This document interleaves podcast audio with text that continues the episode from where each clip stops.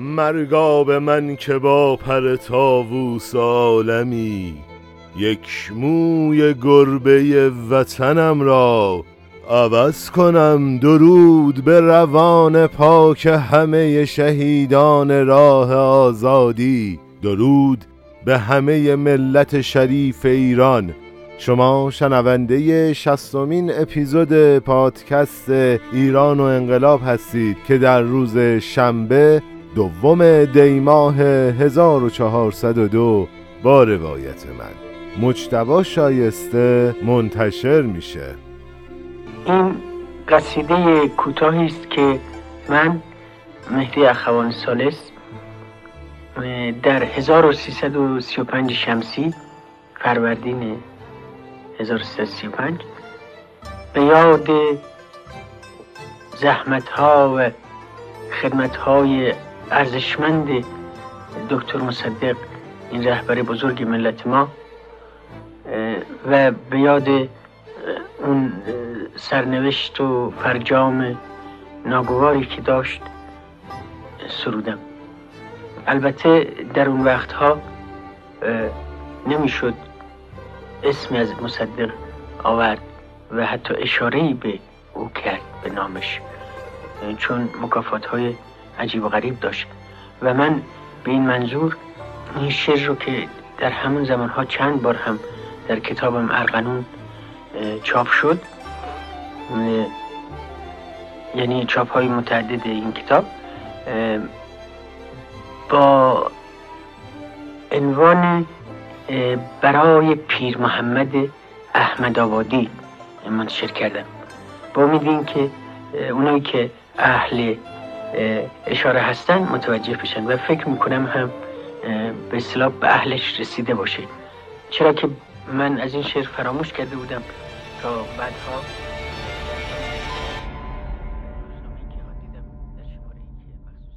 میخواستم بگم که دیشب شب یلدا بوده، پریشب البته شب یلدا بوده و شب یلدا هم تموم شد. سعدی جان یه بیت شعر داره که ما انتهای اپیزودهای فصل دوم و سوم ازش استفاده کردیم که میگه که هنوز با همه دردم امید درمان است، که آخری بود آخر شبان یلدا را. و امیدوارم توی اون روزای قشنگی که پیش رو داریم یادمون باشه چه جونهای ارزشمندی برای استقلال و آزادی این مردم و سرزمین فدا شدن و به یاد همه اون عزیزان باشیم. خب بریم سراغ این اپیزود. ما توی اپیزود قبل اومدیم و در مورد انتخابات مجلس چهاردهم و اتفاقاتی که توی اون انتخابات افتاد صحبت کردیم و کار رو هم تا گشایش مجلس چهاردهم پیش بردیم. اما من اینجا میخوام یه چند تا نکته رو بگم خدمتتون. اولا که رخدادهای این اپیزود به بعد یه همپوشانی خیلی زیادی با وقایع ملی شدن صنعت نفت و همچنین کودتای مرداد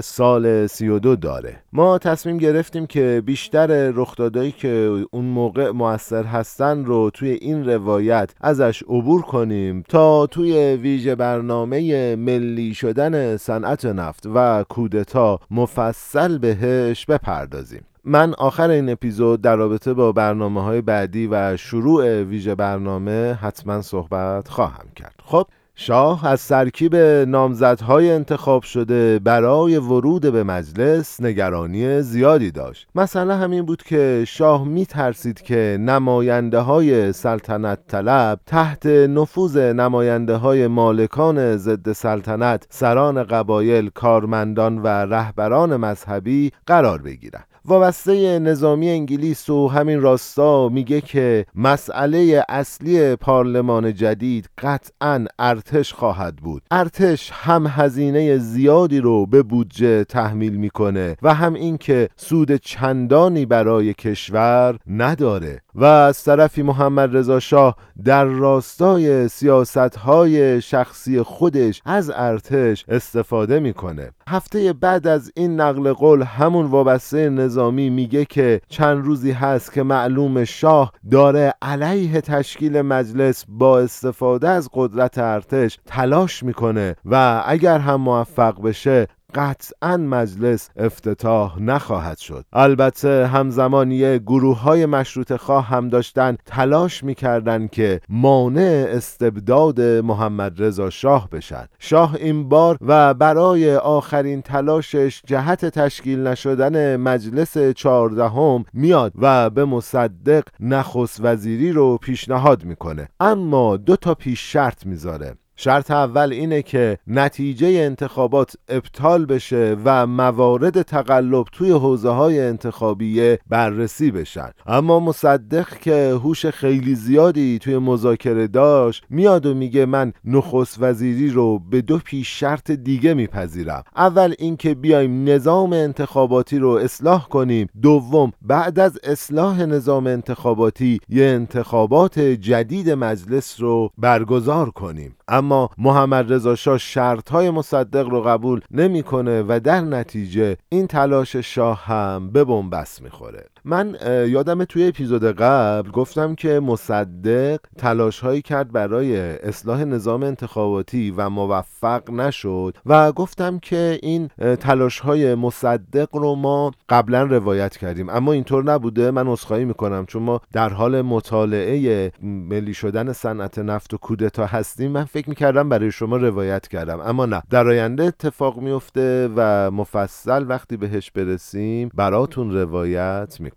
اما در نهایت مجلس توی اسفند ماه با تحقق ترس دیرینه شاه تأسیس میشه. طبیعیه که شاه به ترس دیگه. ما میتونیم بگیم که این اولین مجلسیه که شاه توش هیچ تأثیری نداره و نماینده ها میشه گفت تقریبا مستقل از نظر و دخالت شاه وارد مجلس شدن. خب من یه نکته رو بگم. من خیلی از مطالب رو الان فاکتور گرفتم، اینکه ترکیب مجلس چطوری شکل میگیره و چه اتفاقاتی میفته که مجلس افتتاح میشه. پس اگه علاقه‌مند هستید حتما به کتاب مراجعه کنید و وقایع رو مفصل اونجا مطالعه کنید با موضوع گشایش مجلس. خب من فقط یه نکته رو بگم که ائتلاف بین احزاب مختلف توی مجلس طی دو سال آینده سبب میشه که هفت تا نخست وزیر، نه تا کابینه و صد و ده تا وزیر کابینه سر کار بیان. علتش هم اینه که رفتار نماینده ها کاملا با علایق منطقه‌ای، نگرش های عقیدتی، ارتباطات خارجی و مهمتر از همه سوابق اجتماعی که داشتن سازگار بود،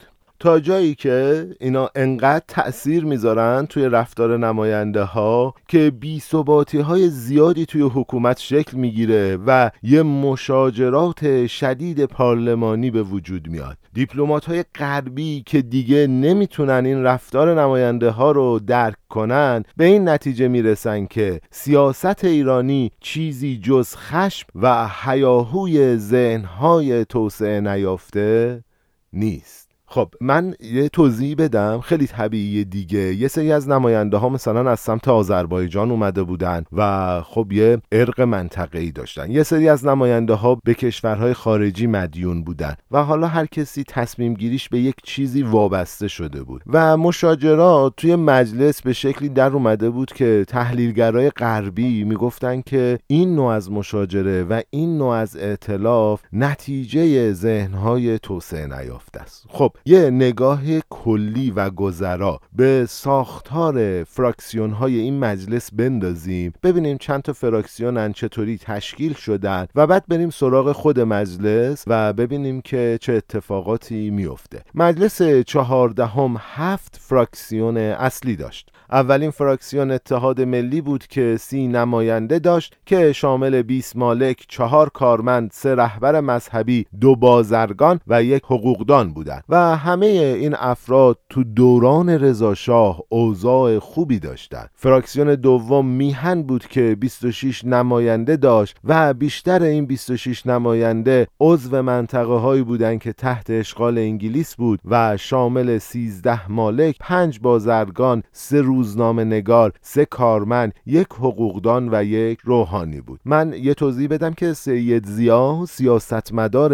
انگلیسی، از حوزه انتخابی یزد توی همین فراکسیون بود. اما اعضای فراکسیون آزادی همه از حوزه های انتخابیه‌ای بودند که تحت اشغال شوروی بود. رهبرای این گروه احمد قوام فرمان فرما و امیر نصرت اسکندری بودند. ابوالقاسم امینی هم عضو جدید و مهم این فراکسیون هست که بعدها اسم ایشون رو خیلی زیاد توی تاریخ ایران میشنویم. این فراکسیون بیست نماینده داشت که دوازده نفر اشراف زمیندار، چهار نفر بازرگان، دو روحانی مورد خشم رضا شاه و دو کارمند بودند. اما فراکسیون آزادی توی مسائل خارجی از حمایت حزب توده بهره می برد. حزب توده هشت نماینده داشت که همگی از روشنفکرای جوون بودن. اما چه روشنفکرایی؟ من یه چیزی رو تو پرانتز بگم. ما قطعاً توی داستان حزب توده و اعدام خسرو گلسرخی میایم دفاعیات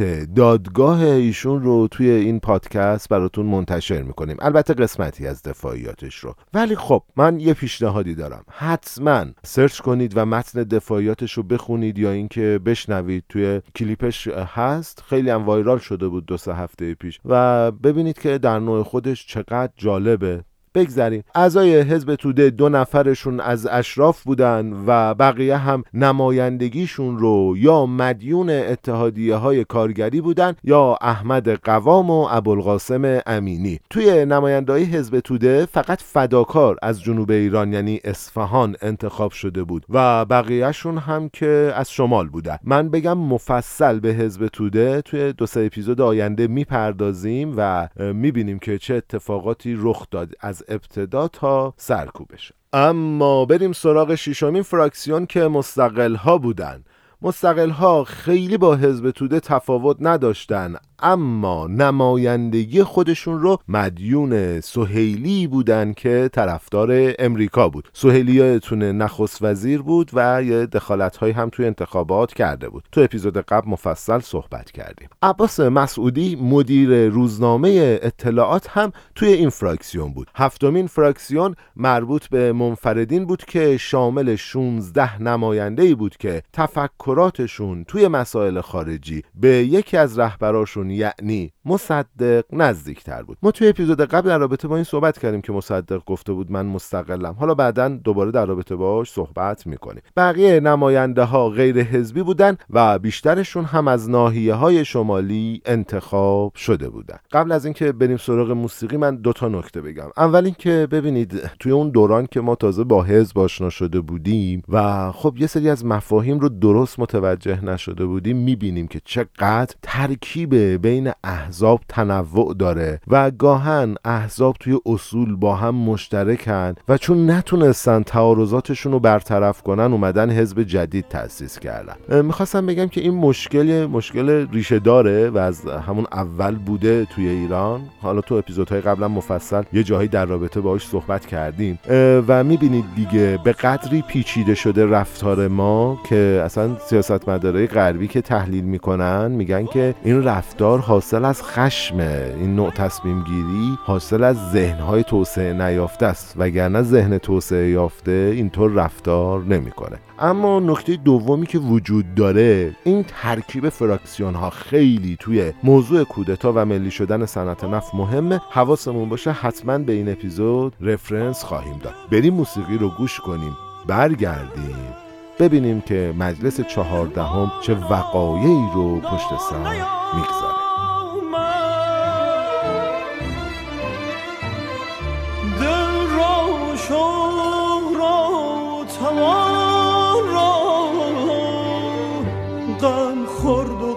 سال نیامد غم خورد و غم گسار نیامد.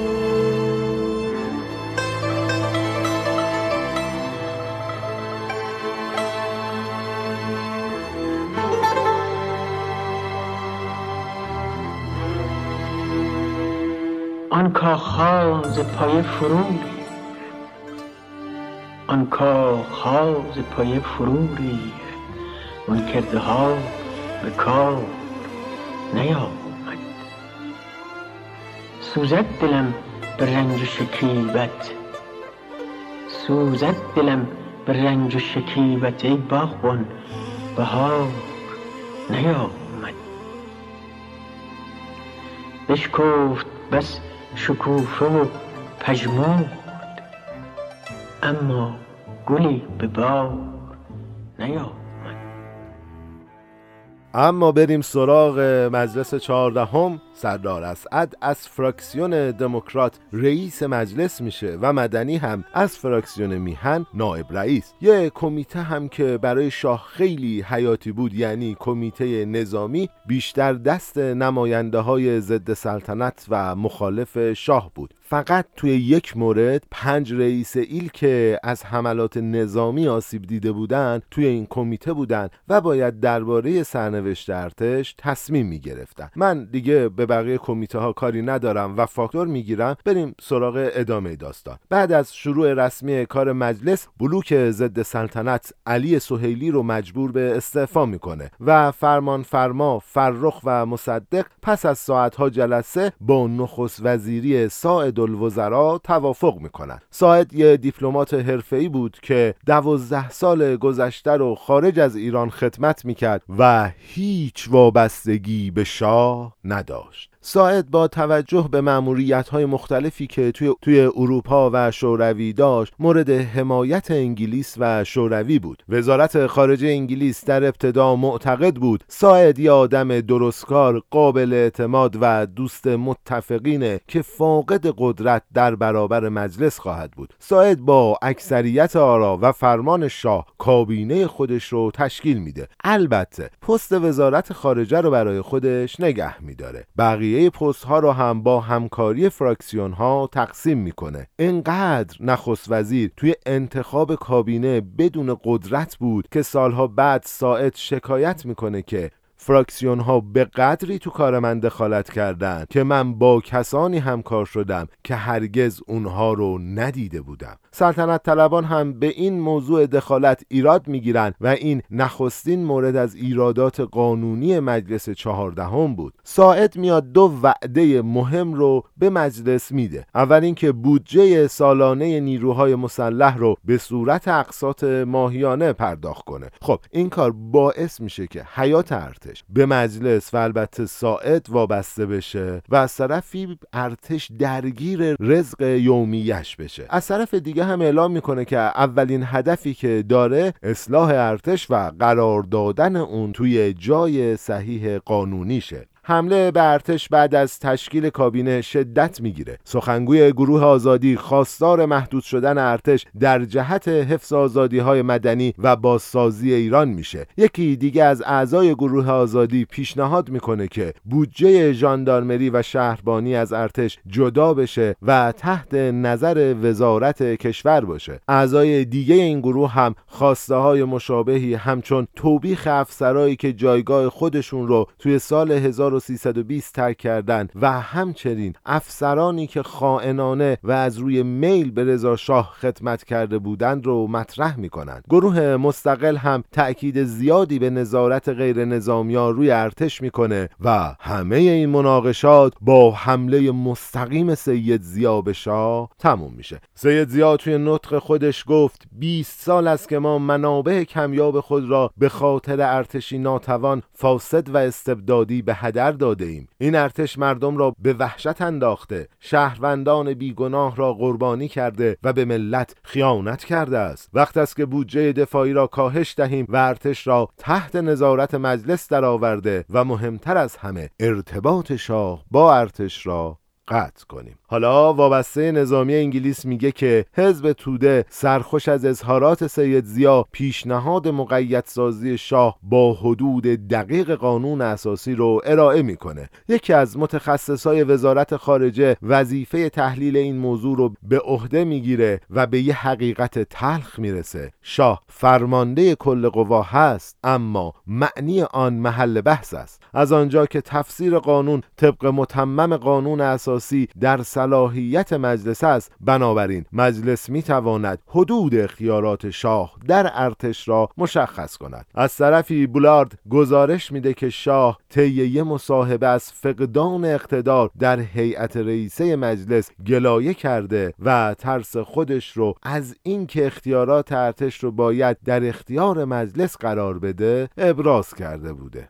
اما از طرف دیگه جبهه آزادی و میلسپو یک کمک‌های مالی زیادی به نماینده‌های ضد سلطنت می‌کردن. اما میلسپو از یه طرف دیگه میاد یه طرحی رو ارائه میده که عواید دولت از طریق تملک دارایی‌های رضا شاه باشه یا اینکه از هزینه‌ها کاسته بشه و به عملیات نظامی علیه عشایر پایان داده بشه. از طرف دیگه توی این طرح کاهش مدت سربازی از بیست و چهار ماه به دوازده ماه پیشنهاد میشه. وابسته نظامی انگلیس میگه کاهش مدت سربازی ارتش را مضحکه خواهد کرد. اما این اوضاع شرایطی رو فراهم میاره که باعث ایجاد بحران توی قانون اساسی میشه. بیشتر نماینده ها تصور میکردن که میتونن نظر خودشون رو به شاه تحمیل کنن و یه دموکراسی اصیل پارلمانی به وجود بیارن. یه عده دیگه هم فکر میکردن که شاه دست به کودتای معهود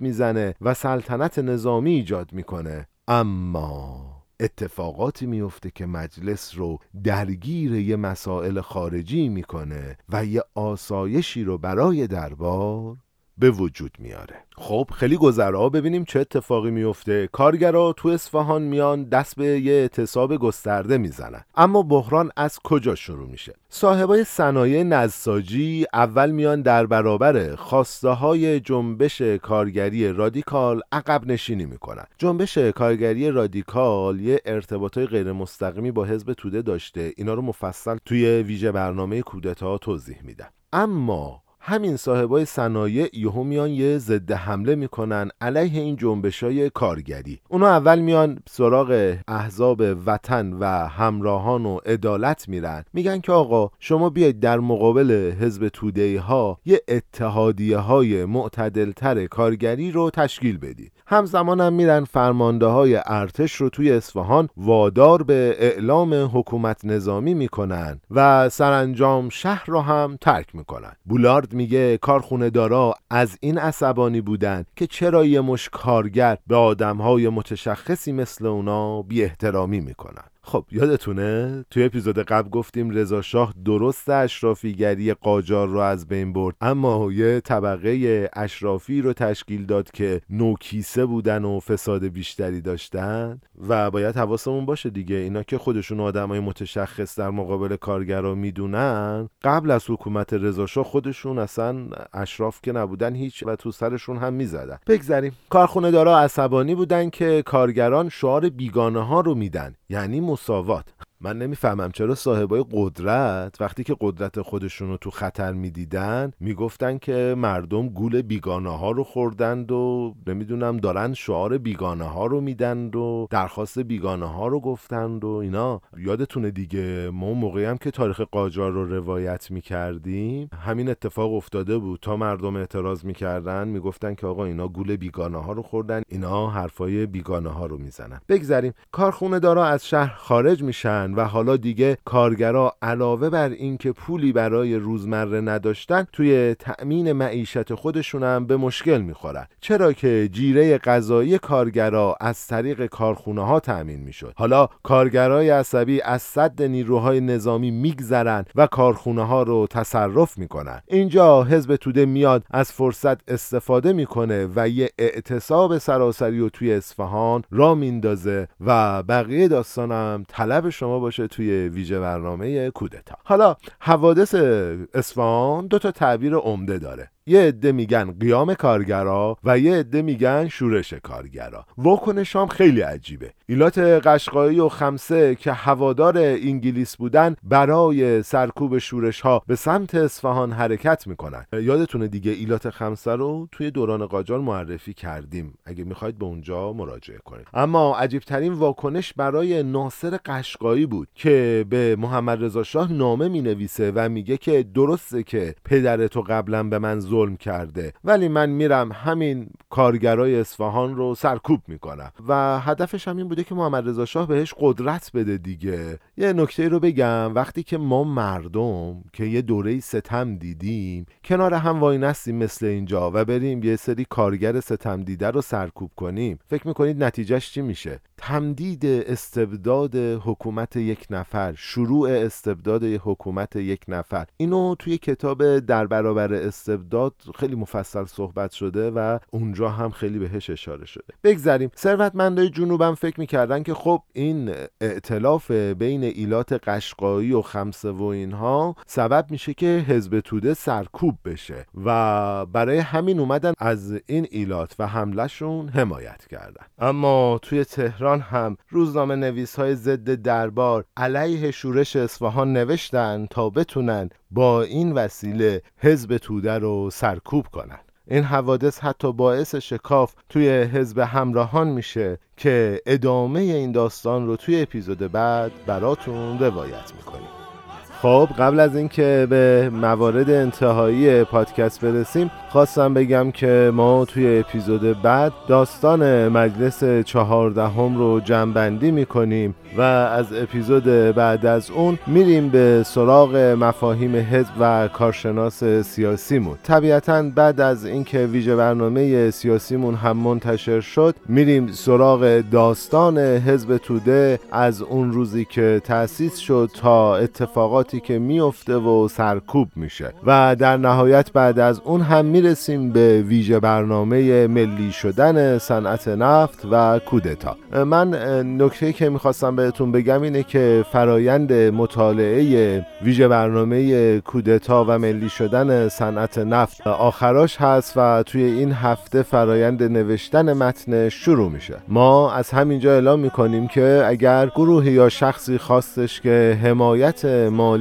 این ویژه برنامه رو به عهده بگیره میتونه از طریق تلگرام با ما ارتباط بگیره و در رابطه با شرایط حمایت مالی با همدیگه گپ بزنیم. اما من از همه شما سپاسگزارم که ما رو حمایت میکنید، میشنوید و پادکست ما رو به دوستاتون معرفی میکنید و دوستاتون هم طبیعتاً ما رو سابسکرایب میکنن و دوباره ما رو معرفی میکنن. ما هیچ تبلیغ دیگه ای جز شما نداریم و این معرفی شماست که سبب میشه پادکست ما شنیده بشه. روند رو به رشد شنیده شدن ادامه داره و این نشون میده که محبت شما به ما چقدر زیاد هست و شما دارید هنوز هم ما رو به دوستاتون معرفی میکنید. و اگر میخواید از ما حمایت مالی بکنید میتونید از طریق لینک هایی که توی توضیحات اپیزود هستش از ما حمایت مالی کنید. هم از طریق رمز ارز، هم شماره کارت و هم صفحه هامی باش شما میتونید از این روش ها استفاده کنید. راههای ارتباطیمون هم هست، میتونید از طریق تلگرام با ما ارتباط بگیرید و پیشنهادات و انتقادات خودتون رو به ما بگید. من از همه کسایی که توی تولید این پادکست کمک من کردن سپاسگزارم. نوشته این اپیزود کار خودم هستش و محمدحسین منصوری توی انتخاب موسیقی و سرکار خانم آیه آقا خانی توی ادیت و میکس و انتشار این کار همراه من بوده و من از همه این عزیزان سپاسگزارم. میدونید دیگه ما پادکست ایران و انقلاب رو تولید میکنیم برای عزت، اقتدار و سربلندی میهنم. ایران هنوز با همه دردم امید درمان است که آخری بود آخر شبان یلدا.